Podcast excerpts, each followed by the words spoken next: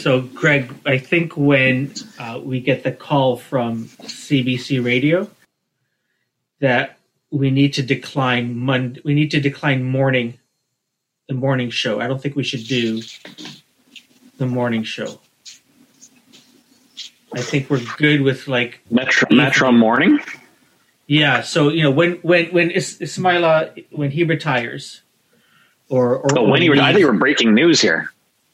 We well we are. We're sort of we're we're breaking news in terms of you know we're breaking it. We're not we're not announcing anything necessarily but uh you know we we need to make sure we we go for the night show.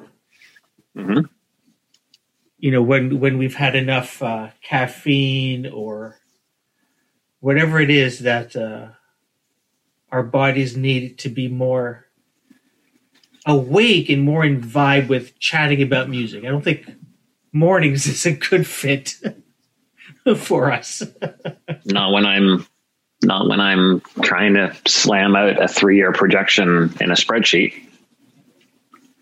yeah, that's the No. Greg. You can make up really like That's the know, best. think Best about this.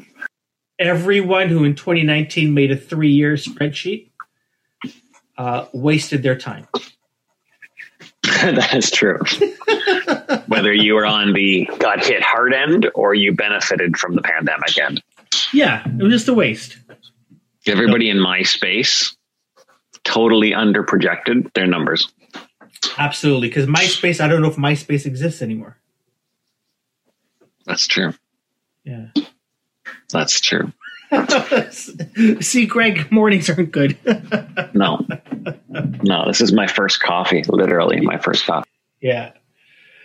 So our guest today is Toronto Councillor Brad Bradford, but we're not having him on to talk about anything except uh, music in Toronto.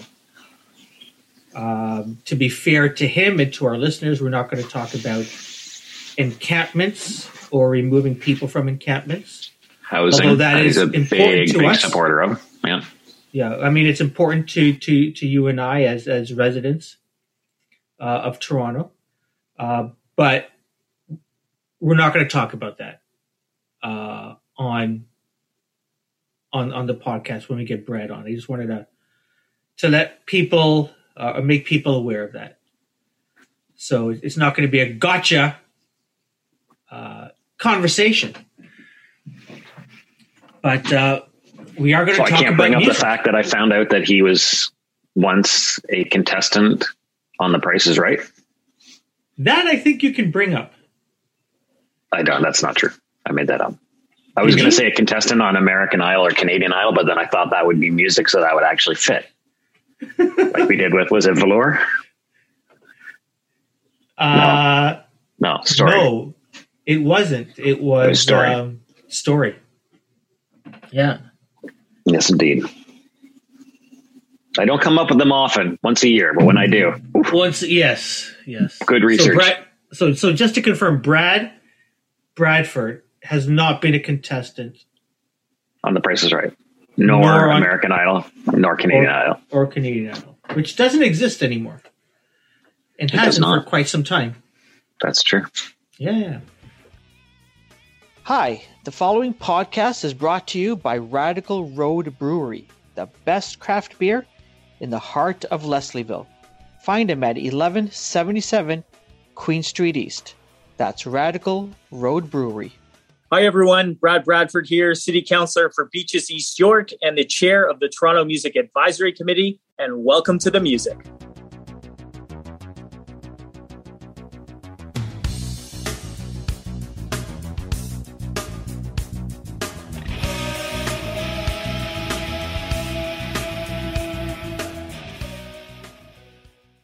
Welcome, welcome, welcome. Perfect. Awesome. We're glad to have you here. Thanks, Brad, for joining us today. Really appreciate it. Oh, it's great to be here with you. And uh, what an important conversation for all of us to be having right now at this critical moment as we look ahead to the weeks and months where, uh, where we're going to get back to live music. Yeah, absolutely. And uh, so, so this morning, uh, Ismaila Alfa asked on Twitter. Um, we said on Twitter, so, you know, it's been a while since we've all seen live music. uh, and he asked, you know, what was the the last show uh, that you've seen. So, Brad, do you do you remember prior to um, March of 2020? What was what was the last live music show you attended? I do remember. I remember it vividly. Actually, it was uh, Danforth Music Hall, and it was a little band called the Beaches, uh, East yeah. End, and uh, obviously constituents in the ward. Uh, been a yeah. big fan of them for a number of years, and uh, my wife Catherine and I were uh, were out, and this was. Um, I think they played three sold out shows at the Danforth Music Hall. So these were uh, the home shows, and it was kind of right before lockdown. I don't remember if it was the end of February or early March, but we kind of locked down March 13th, and it was right before that. So it was obviously a different world. Uh, they always put on a hell of a show. It was super impressive. People were loving the vibe. It was packed the songs were great. The sound was fantastic. And uh, you know that's been staying with me kind of the past 15 16 months just thinking about that and getting back to venues like like danforth music hall and listening to folks like the beaches live. Yeah. Greg was yeah. that your last show as well? That was that was our last show as All well. right. yeah i got so goosebumps because it's just like yeah. We all we all went to the same I, I know greg and i went on different days. I can't remember which day i went on but uh, that that was the last show as well. And I remember thinking of COVID at the show. So it was it was in that that time period when it was um, I don't know sweeping the na- with the world, but it was definitely I was definitely thinking about it um, while yeah. while I was at that show. And you know what? It's interesting because um, there was poll, polling done shortly after the pandemic started about how long uh, you know Canadians' general sentiment thought we were going to be dealing with this, and uh, I think it was you know don't quote me on the number, but let's say two thirds of Canadians thought this was going to be something we would be done and and dispensed with in two to three months. And uh, yeah. here we are, you know, I, it's Groundhog Day. I have I have lost track of counting, but 15, 16 months or something into this, and it's been a long time you know, for artists and venues and producers and promoters and festivals uh, that we've all had to go without that. So uh, we hang on to those memories, but uh, this is also a point for us to be optimistic, cast our gaze ahead, and get ready to get back out there. It's funny you were talking about the months because I was actually lying in bed this morning and I was counting the months and it was 16 months because today I'm going in for my final jab. We're in repping the Conquer COVID team and uh, yeah, it's like you, you, you, know, my son who's in his mid twenties got his second shot yesterday, I think it was, and so you know we're starting to see the end for all of us. Like I, I really think it's really you know. It, it's just so exciting. It's so, you know, live shows are coming online with ticket sales now. We, you know, we've talked about it on previous shows. Um, what, what do you, what do you see how do you see the rollout of live shows happening within Toronto based on, you know, the discussions you've had? Well, it's it's interesting. So, as the chair of the Toronto Music Advisory Committee, um, you know, we're a committee comprised of artists and producers, folks in the industry side, and, and certainly venue uh, venue owners as well. And it's been they have been disproportionately impacted by this pandemic. There's a lot of sectors that have been hit really hard. Um, but you look at live music and music as a whole, uh, it has not had the same opportunity, uh, access to revenue. They haven't been able to do live streaming the way other sort of um, sectors have been doing. Uh, they haven't got the big bailout like an airline industry or anything like that. And so they've been hanging on uh, tooth and nail as we've moved through this. And, and obviously, there's a lot of venues that uh, you know are no longer with us, uh, RIP, and, and won't be coming back. So uh, it's been hard. There have been government programs in place, you know, both federally and provincially that have helped. But I think the biggest thing, Greg, to answer your question, folks want clarity. They want to understand what the hell they're getting ready for, how they how they're going to do it. It's a very collaborative industry. Um, these are folks who are barn builders. They want to get it done. They want to work together, um, but they need that clarity. And I can tell you from TMAC's perspective, City of Toronto's perspective, uh, you know, we have written uh, we have written letters. We have had phone calls and meetings. Uh, I know Erin Benjamin, Canadian Live Music Association, has been a tremendous advocate, um, just trying to understand what exactly that's going to look like. We do know that step three is where we're going to have live music. Uh, so we're we're coming up, knocking on the door of step two. Uh, today is I, I, think the 29th and I think of June, and we're moving into that tomorrow. Uh, and then that means next is step three. Yeah. So we have we have a roadmap but when we talk about venue capacities, when we talk about you know barriers or protections that need to be put in place, when we talk about you know live music festivals and gathering outdoors, uh, we still don't have that clarity on on what it looks like. And obviously, in a space in an industry like this, you're working months out. You know, it's yeah. this is not a couple patio chairs that we can throw up on the sidewalk and, and start serving dinner and pouring beers. Uh, you got to book the agents, you got to book the talent, you have to have all the people and apparatus that make these shows happen. And so that's the challenge. There's a tremendous amount of optimism, but there is still a great deal of, of uncertainty right now. Speaking of, of patios, Brad, I know uh, I think a, a, couple of weeks ago when patios reopened uh, in Toronto, um, I think there was a pilot project of, of having uh, live music on on those patios. I'm, I'm, wondering if you have any any updates on uh, on the success uh, of those and whether that will grow across the city. Well, it's a good question, Karim, and um, no updates on the success of that because we haven't successfully rolled it out yet. Uh, okay. This was a motion that I I, uh, I mm. brought to City Council based on our conversations at uh, at TMAC, and uh, really we're trying to sort of bridge the gap for these uh, these artists, these venues, but also just Main Street businesses. You know, um, pandemic has, has been an opportunity for uh, government to respond much quicker than it typically does. We're taking bigger risks. We're trying new things. There's a real sort of aspirational mentality in, in the public service right now. So you see programs like Active TO, Cafe TO. Uh, in the fall, we will have Show Love TO. We always have to have the Toronto moniker uh, at the end so that we don't forget where we are. But in any case, um, it's it's been an opportunity to try new things. And one of the things that, believe it or not, has not existed in the city of Toronto, in this great music city, as we like to bill, uh, is the oppor- opportunity for amplified sound and live music on patios. So I, I put up my hand with my my colleagues at TMAC and said, you know what? Why don't we try this? Why don't we uh, try and create those vibrant main streets, help restore consumer confidence, bring people back outside. And uh, to my mind, there's really nothing sweeter than listening to a set and having a cold pint on, on a main street patio. So we brought the motion. We've asked staff to look at what this would look like. Um, there probably wasn't going to be uh, the political support on council to do it across the entirety of the city all at once.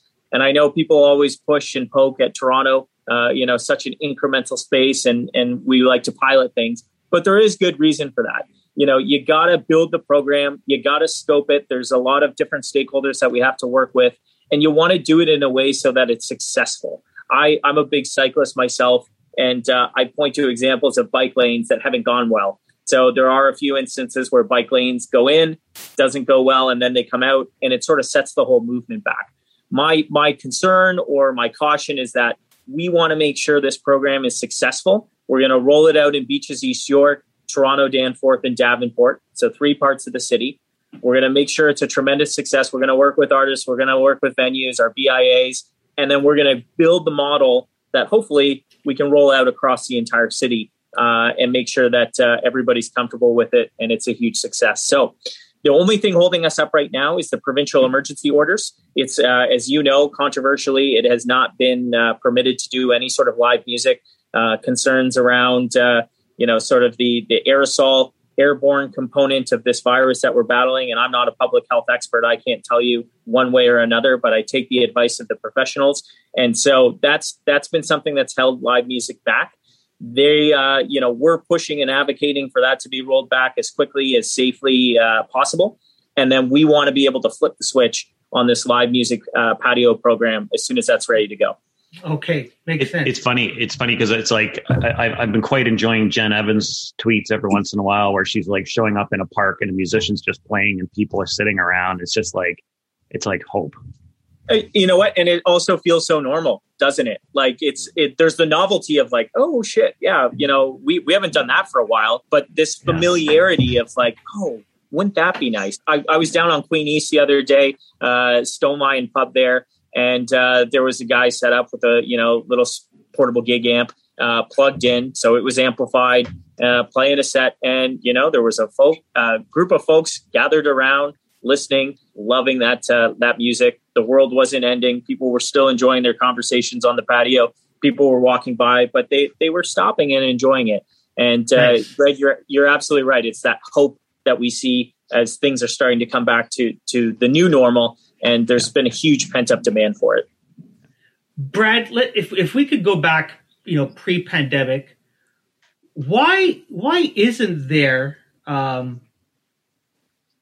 why isn't there live music on patios in Toronto? Well, you know, when we brought in our uh, our amplified sound bylaw and our noise bylaw, that took many many years of work. Certainly, long before my time on council, I I got here in 2018, but uh, that was a big consolidated effort. And when you bring in a bylaw like that, talking about um, you know uh, amplified sound, talking about noise, we have three million people in this city it's a lot of stakeholders, a lot of folks that you have to get on board. It's a lot of different industries. You know, live music and, and amplified sound is one piece, but you're also dealing with uh, things like the construction and building industry. So you know, and and even things like uh, you know gas powered blowers um, that uh, frustrate a lot of people. So it has to look at all of that. There's always the challenge of like, where do you measure the amplified sound from? How do you measure it? How far is it going to be radiating? Um, you know, you look at the decibel level on something like uh, streetcars that go through a lot of neighborhoods in Toronto. That, in fact, can be quite a bit louder than what you would find on amplified sound on a patio. But, uh, but of course, we accommodate transit and streetcars. Uh, and in some circles, there's been historically less of a willingness to comp- accommodate uh, amplified sound for live music. But I think again, we can look at other jurisdictions. We Toronto never wants to be the first through the wall. We don't want to get a little bit bloody, but we can look down the uh, the QEW to our friends in Hamilton, uh, and they've been doing this for a number of years now. And the world didn't end, and I suspect that uh, you know Hamilton has a great music scene, and there's been a lot of people who have really enjoyed it. So it's taken a long time to get here, and if there is the silver lining to to all of this, it was as I was saying earlier, it's shown government that we can do bigger things, we can be more aspirational, we can you know try and push the limits on things and, and see how it goes. And um, I think that's that's where we're at right now, and and hopefully we can come up with a program that lasts. Yeah, is, is there? So I'm, I'm curious about this because you know until Greg mentioned it, um, you know it seems to me you know we've all seen the buskers, uh, whether it's an individual or whether there's like a, a band, you know, Yonge Dundas or or we're just on, you know, down on the beaches even, like in your neighborhood, um, where there is, you know, an impromptu band or just a band that goes and just plays, or in Kensington, just are these are these licensed? Does the city tolerate what's what sort of the, the city stance on on these pop up concerts, so to speak? Well, you know, it's it's a good question, and I wouldn't necessarily know the legalities of all of that. I, I, understand that there's historically been busker licenses and things like that in places where this these activities are permitted. But you know, I think again, if you can do if we can do these things in a responsible, courteous, neighborly sort of way, people want it. Like people people want this stuff, and and again, I go back to that experience yeah. on Queen Street and certainly Greg in the park like people gather around, they're excited about it. Yonge in Dundas Square, you know, you go down to Skydome, Jays game, all the sort of busking and activity that takes place, and there's big crowds around it because people are into it. So it's just about, you know, I think sort of some common sense principles that we can put in place. Be a good neighbor, and uh, you know, our bylaw officers are not looking to to go out there and and bust people for, you know, what I would say is pretty reasonable and healthy, vibrant sort of city city space making activity. Um, it's it's when it goes over the top, and we've seen a lot of that during the pandemic. You know, people having huge indoor raves and parties and stuff in in buildings downtown, or you know, major parties on the beach, for example, uh, where you got tens of thousands of people and fireworks firing off everywhere, and that's the sort of stuff that's really problematic. You know, going to the park and cracking a tall boy or something, it's it's not the end of the world. I don't think that's what bylaw is really out there uh, focused on right now. And I would say the same thing. You know, this this gentleman who was playing a set on Queen Street, uh, or the folks that Greg saw in the park, pretty sure they didn't uh, get hassled by by bylaw, and we just need to use some common sense and discretion. It's Absolutely. funny you talk about um, you know cracking a, a, a pint or be cracking a beer at the park or whatever. I was I'm I'm in I'm in the alcohol space, consult with a number of different companies, and uh, you know we've talked about you know the the it, the genie not going back in the bottle, particularly around the Ontario laws. And one of the conversations was, you can you can now you can walk into a, a, restaurant, a Mexican restaurant. Let's pick right. You can walk into a Mexican restaurant, order a ready-made margarita to go, and then nobody's stopping you from stopping in the park. Well, I mean, bylaws would state that you can't, but it's interesting. Do, do you see that impacting sort of you know the you know there's a, a band in the park and people are just showing up and you know they bring a couple of pops with them and and enjoy. I don't know, or, or do you see it still being fully licensed within? Like I think of um, is it East Lynn Park yep. on the Danforth? Right, I went and saw the Skydiggers there. They had the patio, which was absolutely jammed. Um, but families all over. I don't know. Do you do you see the changing and the evolution of the liquor laws impacting in Toronto anyway?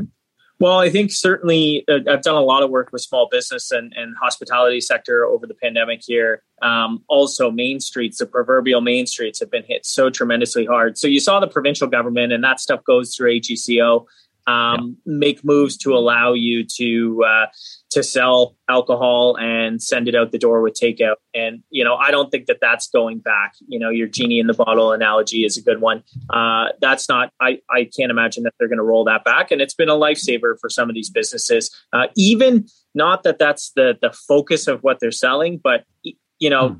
They had taken so many liquor orders and had kegs and, and you know and goods in the fridge allowing them to get that out out the door while it's still fresh was really important. So I think that sort of stuff is going to be here to stay. But um, you know, we could have a conversation uh, about perhaps maybe alcohol in parks, uh, and again, doing it in a thoughtful and responsible way. I would mm-hmm. agree, uh, you know, with the mayor in this instance that probably right now, without any conversations with public health and a global pandemic, uh, where our bylaw officers are and police are tremendously stretched, just trying to deal with anti-masker protests, uh, you know, the parties and the raves that are going on. Now is not the time to saddle them with a new licensing regime and trying to figure something like that out. Um, you know, it's a, it's a great motion to to you know get a lot of likes on Twitter, but the practicality of being in government in the city and how we actually figure that out staff were not on board to do that at this moment in time. But I think in the future, uh, it certainly warrants a conversation. Obviously, there's a lot of people who would like to enjoy, you know, a, a beverage in a park or, a, uh, you know, maybe outside of a busker or a show and not need a special event permit to be able to do that. And also, like, pick up their garbage with them when they leave the show. Like, that's, yeah. you know, we yeah. can all be very reasonable. We're all adults. Uh, and so I think it's just about doing it in a thoughtful way figuring out the timing of when we want to do that, and then moving forward together as a city. Nice. Brad, you talked earlier about um, you know venues closing that aren't that aren't coming back. Um, I'm wondering if TMAC is doing anything to address um, the the affordability crisis we also have in the city. And it's not just affecting venues. Um, you know, yeah, this is a, a, a, music podcast, but you know, we know that it's affecting you know, mom and pop stores. Um, it's affecting uh, the ability for uh, young creatives to to live uh, in the city. But what what is is TMAC doing anything to address how some of these venues can still be in existence and, and help them with, you know, the, the massive spike we're seeing in uh, in rental costs? Yeah, it, it's it's really tough, and it's a whole sort of ecosystem of costs and affordability writ large. It's never just one thing, and affordability is you know there there's a housing component. Uh, you know, can artists? We call ourselves a music city. Is this a city where artists, especially grassroots artists, can afford to live? Uh, you know, it's very very challenging. Um, and uh, mobility, how you're getting around the city you know um, our transit infrastructure is do we have ubiquitous all day travel all direction that's accessible for people? You know we've got a subway line and that's great but there's a lot of parts of the city that are are much more disparate and less connected. So your question's a good one kareem. It's it's affordability and all of those things. And i think that this sector you know and the performing arts in general um, it's been really challenging for them uh, and and likely there are still challenges ahead. That said TMAC has done some work, and this was prior to my time, but a, a big win was on the tax relief piece um, because that is about livelihood and supporting venues. And, um, you know, back in 2020, um, the city council extended the creative co location facility subclass. That's a lot of jargon, but basically what we're doing is is providing 1.7 million dollars in property tax relief for 45 live music venues um, uh, here in the city, and that's that's an annual tax relief subsidy that's available. Um, you know, landlords and venue uh, venue operators work together on that application, and the idea is, and in fact, the commitment is made when you sign up for it, that that property tax relief gets passed on to uh, to the operator uh, with respect to the rent if if they are renters. So you know things like that. Um, the city's been actively involved in um, and actually leading the way, and and we're one of the uh, the first sort of jurisdictions in North America to bring something like that forward. We're not the first, but we're one of the first. And uh, you know, you talk to those venue operators uh, and owners, and and it's been a huge help.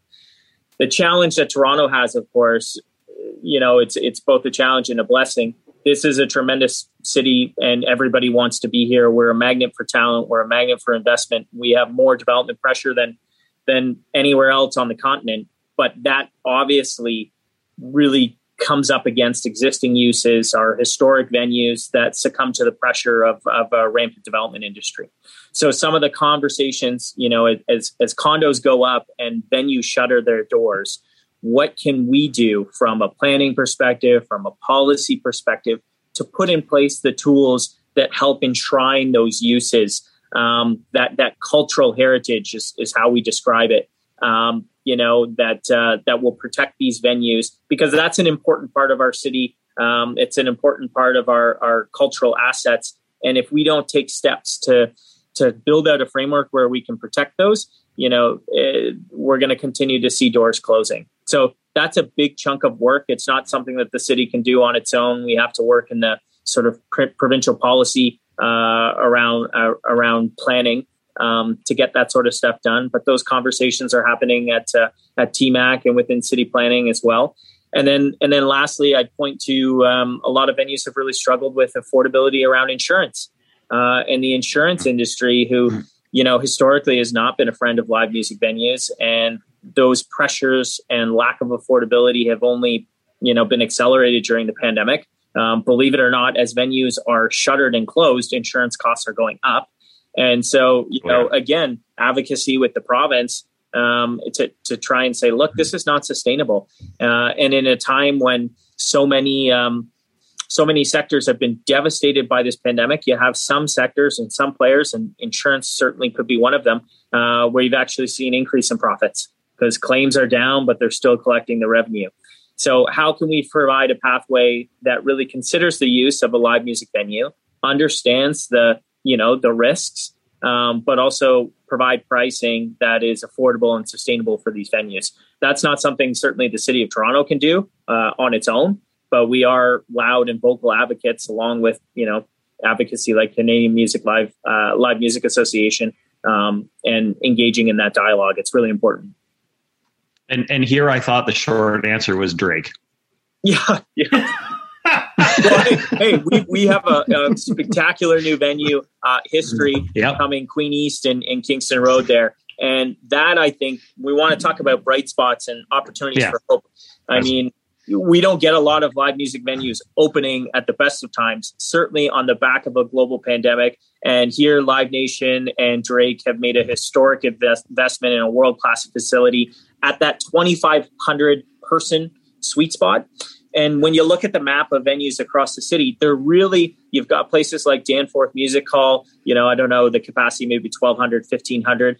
And then you kind of go up to, say, like a Budweiser stage, uh, you know, amphitheater size venue. There's not a lot in that 2,500 person space uh, located in the city, located on a transit line.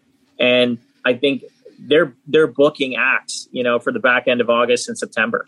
And so, historic yeah. investment, world class facility, great size and space for Toronto, and something that will be a, an absolute magnet and anchor for live music here in the city going forward. Yeah, it was actually our, I think it was our first concert we booked, right? Cream? Y- yeah, we was uh, for July Talk. July Talk. Yeah. Oh, awesome. Yeah. Yeah, very yeah. cool. So yeah, as soon as that came up, we're like, let's go. But then I had to search history where where I've never heard of this place. right. Yeah, I mean it's uh, and I didn't know. Uh, you know, I kind of got the press release on on the name and the branding and everything, and that that's kind of how I, I had found out about it. But we've worked with them uh, in the way a local councillor does uh, since I came into the office in 2018, and it had started before then. But just figuring out, you know, sort of all the planning and site plan sort of things that go into these um, any any development and live music has special considerations about how people are going to move in and out of the venue, how we're going to manage amplified sound. Sort of, they've done a great job building out a vestibule on the front, which will sort of contain some of that sound into uh, into the venue. And you know, again, you're dealing with folks who are making that size of an investment in something. It's going to be really good. It's going to be quality. You're going to have a fantastic live music experience there. And uh, I think it's something that we all need to be really excited about. Absolutely. Um, Brad, what's what's your ambition for music in Toronto? You know, I think that we're all very quick to sort of identify as a as a music city, but I I, I think it's it warrants doing some reflection on what that actually means. Um, hmm. Are we a city that supports artists? Are we a city that supports live music venues? Um, are we a, a, city that supports the the the industry as a whole. You know, we we see more than 850 million dollars uh, that that is an economic benefit of music here in Toronto. We have 10,000 people employed in this sector in this space. But would we would we consider ourselves a music city in, in the sense that we are actively doing things to help facilitate that in the way that we do other sectors? You know you've got an agency like destination toronto that it's all about bringing tourism to the city. Uh, you know i think the film sector does a really good job advocating and attracting investment internationally and support and subsidy and, and they've done a great job finding a way to operate through the pandemic. I'm not sure that you know we could necessarily say we're where we want to be in the music sector. And so we've come a long way. There's been a lot of big wins. That tax relief program for example really really is a game changer but I think we have a lot more to do. And it's it's also that bigger question about, you know, who are we a music city for? Are we a music city for artists? Like do artists feel like, yeah, I'm in Toronto because it's a music city? Or are they here because it's a, you know, a culmination of of sort of talent and opportunity and people that help them perfect their craft and bring it forward? I don't know the answer to that, but I think that there's more for us to do. And if we want to really be a city for artists, a city for venues, city for music writ large, we probably need to focus on affordability. We probably need to find a way to, frankly, reduce red tape and bureaucracy. I know that that's a buzzword, but damn, it is so hard to do anything in Toronto uh, for entrepreneurs, for festivals, for events. So, can we post pandemic think about what kind of policy outcomes do we actually want to achieve? And what sort of steps do we need to put in place for that to happen? How many hurdles do we need for people to jump over, hoops to go through, whatever you want to say, to be able to, you know, have a music show in East Lynn Park, as Greg was talking about. It's it's not simple. So the burden is mm. on organizers, it's on promoters, it's on artists, it's on anyone who wants to do something positive that frankly Torontonians would like to see. So can we provide better pathways to actually make that stuff happen? Make it more affordable, make it less challenging, make it less bureaucratic.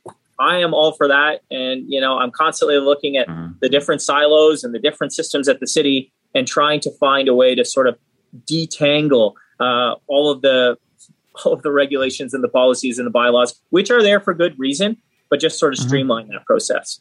Mm-hmm. For sure. Uh, Brad, we have a segment called Lost Venues, uh, where sure. we take a ro- we take a romantic look back uh, at uh, at venues when we we speak with artists. We ask them to tell us about a what a favorite place that they've played in the past that that no longer exists. Um, and, and, maybe Brad, you're you're a musician, and and we never knew it. But uh, assuming that you're not, you're you're you're you're busy uh, being a counselor in your area.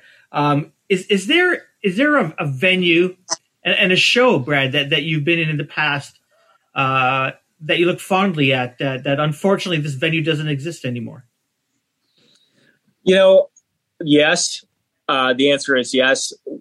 Relish was uh, Relish on Danforth, and now it's had two Danforth uh, iterations. But the the one that was near Danforth and Woodbine, that was my neighborhood watering hole, uh, and they often had live music there. Really small mm. stuff, really small sets, but uh, kind of a hole in the wall. Great food, uh, fantastic pints, and always local talent uh, from the East End and across the city that would play there. And it was accessible. It was kind of a pass the hat sort of venue, and mm. and now it's a Tim Hortons, which oh my goodness, you know, different different sort of vibe. So they yeah. they ended up moving down the Danforth a little bit further west. Uh, fantastic, beautiful, beautiful new space, much bigger, and uh, obviously with with the pandemic, they were just opening at precisely the wrong time, no fault of their own. But that was really sad. Um, a big part of their offering was always live music. And mm-hmm. uh, you could go there seven days a week and and hear somebody really cool. Um, I also remember going to the Mod Club um, you know, of course, over the years and seeing lots of mm-hmm. different there. Um, you know, Ricoh Coliseum, that that's still there, but you you think of some of the big stadium shows um, that we've been without. Uh, I remember um, seeing Metallica at the SkyDome and stuff growing up. Uh, Red Hot Chili Peppers at Scotiabank, like some of the big big touring acts that come to town, and um, you know, just going without that, uh, I think we're all kind of looking at um, looking online, getting ready to see um, when these shows and these acts are coming back. The other interesting thing, I was listening to another podcast um, talking about how it's sort of delayed releases because, like, you want to yeah. release with the tour to go with it. So we've yeah. also sort of had a, a, a bit of a delay on on new music coming forward from some of these artists, artists and acts because the touring component is so essential um, for launching records. So you know, I, I, there's a lot of music venues that have uh, that have suffered. There's a lot of music venues that won't be coming back after this. And and again, I think that all of the existing challenges were there. The pressure of the economy here in Toronto that made it really, really difficult for live music venues. The pandemic has accelerated and exacerbated all of those challenges. But I'm hoping, I have to believe that we've missed the little things. We've missed the things that we've taken for granted. Um, you know, whether that is, uh, you know, playing sports or, you know, hugging a friend or going to a live music show. Um, yeah. We used to just take that for granted. Shaking a hand with somebody that you meet for the first time. And so there's this huge pent up demand to kind of go back to that. And I think we are going to come roaring back as consumer confidence restores, as the as the regulations lift and things open up. And I think we can be optimistic and bullish on live music in in certainly back half of 2021 and into Nice. Absolutely. Absolutely. So so one of the last questions I'd like to ask to wrap it up to get an idea of what's in your earbuds lately. What are you listening to that people should be checking out? Uh, last year, Julian Taylor released uh, released a new album, uh, kind of at the start of the pandemic, and it's it's sort of a folk. Yeah, it, there it is, The Ridge, uh, on vinyl, and yeah, I mean it's. I talked to Julian about it, and for me, when I listened to it, it, it was a very different sound to some of his previous albums. And then you've got the Julian Taylor band versus Julian Taylor as the individual artist. Um, but man, that has that has gotten a lot of uh, a lot of time in the earbuds for me, and it's sort of a bit nostalgic. I'm sure everyone, the beauty of music, you you it unlocks different emotions and feelings and reflections in your life. Um, but it's been a bit of a, a trip down nostalgia. I think about it's a, it's a road trip album. Like that is something I worked in Edmonton one summer and I drove out there and uh, I was out there for five months like that is that is something that you could throw in uh, on a long drive and listen end to end on that album, and it's it gives you a real sense of uh, real Canadian vibe. That's what I love about that. Uh, he's also an East Ender and a great guy. It's an album that's got a lot of traction. I'm also a big Arkells fan. You know, uh, like I grew up in Hamilton as well. Uh, spent some time in Westdale around Mac. Uh, I know Arkell Street. Getting to connect with them a little bit, and uh, they're enough new stuff that anthem vibe gets you pumped up. And uh, certainly, they've been doing a ton of work in the pandemic, just connecting folks with resources and getting the word out there, using their platform to amplify the message about go get vaccinated. Um, they've been wow. great and do a lot of great work. So the new stuff coming out from the Arkells is, is really fantastic. And of course, uh, in the neighborhood, the beaches, uh, their new track right now is at number one. Uh, I think that they're doing fantastic stuff, and it's it's great to see Toronto talent, um, you know, finding its way through people's headphones and speakers, uh, not just here in the city, but across the country and around the world. I want to add one. I want to add one last thing about the beaches is that I, I had the opportunity. I've seen them a number of times. In fact, my it's funny when they were um, done with dolls back before they were the beaches. My son's band opened for them when he was like 15 or 14 or whatever at like a local public school end of year festival. That's not the story. I did have a chance. The story is that I had a chance right before the pandemic, eh, eh, around before the pandemic over the winter, to see the beaches I know we're talking about Toronto, but this was in Buffalo, and it was this tiny little room. I, again, I got goosebumps because it was just like there. There couldn't have been more than a couple hundred people in the room. You know, I, I had to I had to like lean back with my camera to take a picture because the stage was too close. Uh, yeah, they're awesome. I love them, and I think wow. they've done a fantastic job during the pandemic to continue to build the fan yeah. base and and a relationship with their fans. So hats off to them. They're awesome. They're an awesome band. Uh, Brad, we started off asking you what your last show was um, that, that you saw prior to the pandemic. Uh, we're curious if you've already purchased uh, tickets uh, to any upcoming shows, or maybe because it's in your venue, maybe you get a lifetime pass to history. I don't know, but um, what's what's what's coming up in your concert calendar? Well, uh, so no, uh, no on the lifetime pass, and that, and that offer has uh, is not on the table, nor nor would I accept that. But uh, I, am really, I'm really excited. You know, that July talk show, for example, um, that would bringing bands that size, that presence into that venue is is really really exciting. Um, I'm excited to kind of get back to live music in parks. And so when we think of East Lynn Park or when we think of Woodbine Park, which is a massive, you know, sort of outdoor venue, when we think about festivals, you know, whether that's Afrofest or OBO or all the different festivals, we, we have, you know, 75 plus here in the city annually. Um, those festival shows are really exciting because I think that will really send a signal when you're gathering with 10,000, 20,000 people outdoors and, and the festival format gives you access to so many established and emerging artists. I, I am ready for that. I am ready to see that happening again. Um, you know, the Arkells show at the uh, Tim Hortons Field, uh, the old Ivor Wynne in Hamilton. Uh, got tickets for that. Uh, you know, very excited for for that to happen as well. So, um, and then just getting into the pub again. Uh, Dora Keogh on on Danforth or whatever, whoever's playing. Uh, I love that stuff. I like spending time there, and uh, just can't get back to it soon enough.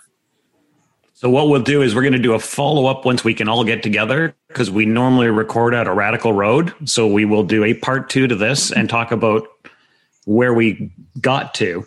We'll meet up at Radical Road over a couple of pints with Steve and the gang there, and uh, we'll carry on this conversation at a, at a date to be determined in the future. It'd be great. Come to the East End. Lots of live music and uh, fantastic, uh, fantastic breweries as well. Brad, thank you so much for joining us. This has been a lot of fun and uh, very informative. It's been it's been great for me, and I can't wait to be with both of you in person uh, very soon. We'll listen to some music and drink some beer. Awesome. Absolutely. Take care, Brad. Appreciate it. Thanks, Brad. Thanks, guys.